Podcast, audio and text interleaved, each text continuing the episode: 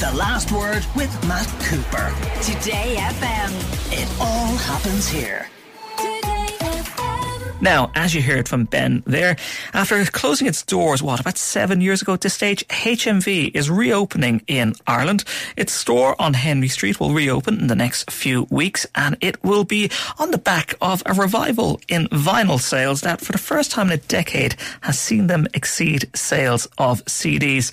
So, is this a fad, or is this start of a renewal of the high street for music retail? Ed Smith is Today FM presenter and host of the Recorded History podcast podcast, and journalist Aoife Barry joins us as well. You're both very welcome. Ed, I remember when I was a teenager, loved nothing more than going down to HMV and spending hours going through with CDs back then and cassettes. But times have moved on, and of course, they had to close their doors many, many years ago.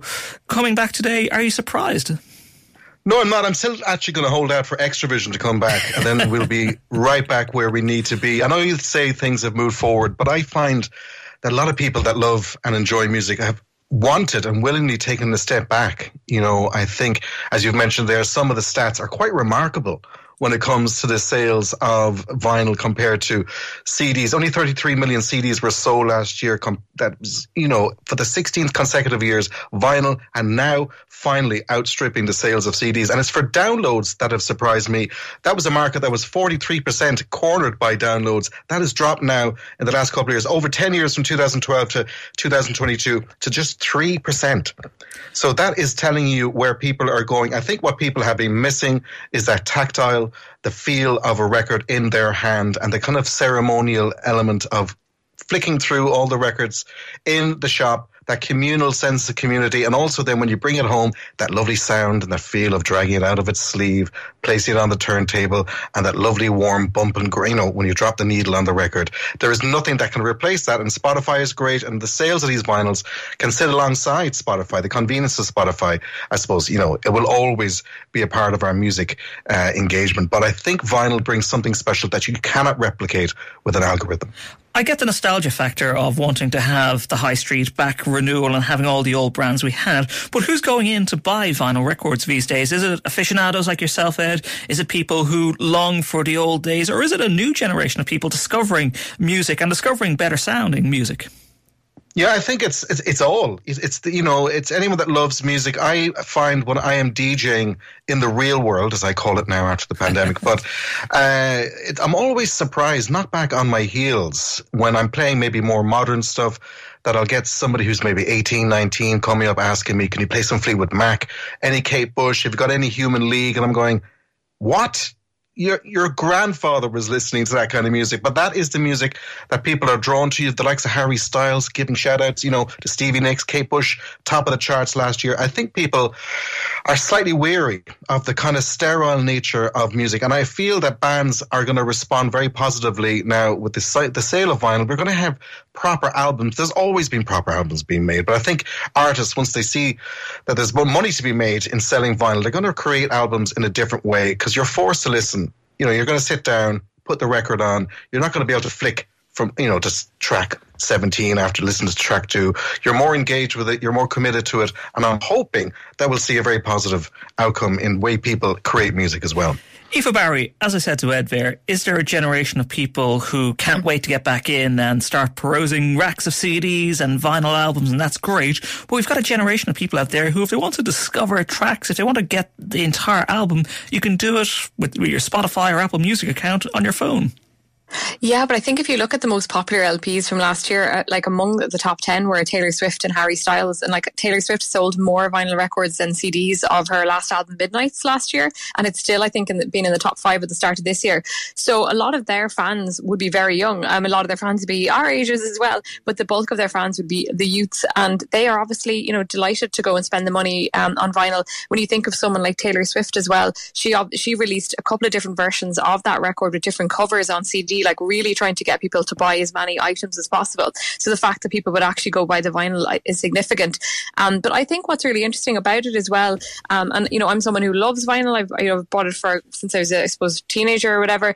Um, but I find it so expensive now that it's almost prohibitive. I mean, I'm really picky how much would it cost now to just buy a single album? you could spend around 30 to 40 euro buying a record now. And most, Which is a lot compared to what you'll pay every month for your Spotify account. You, yeah, and to and to compare to CDs, like I, to be honest, if I was buying a new CD and I didn't know if I'd really love the album, I would buy it or a new album, I would buy it on CD first because it could cost twelve euro or fifteen euro for a CD, or maybe even cheaper. Whereas if I'm buying vinyl, it'll have to be something I really, really love and I want to have forever. Or what I often do is go to a charity shop and get uh, most of my record collection is secondhand, is from the seventies, eighties, or thereabouts, and some newer things.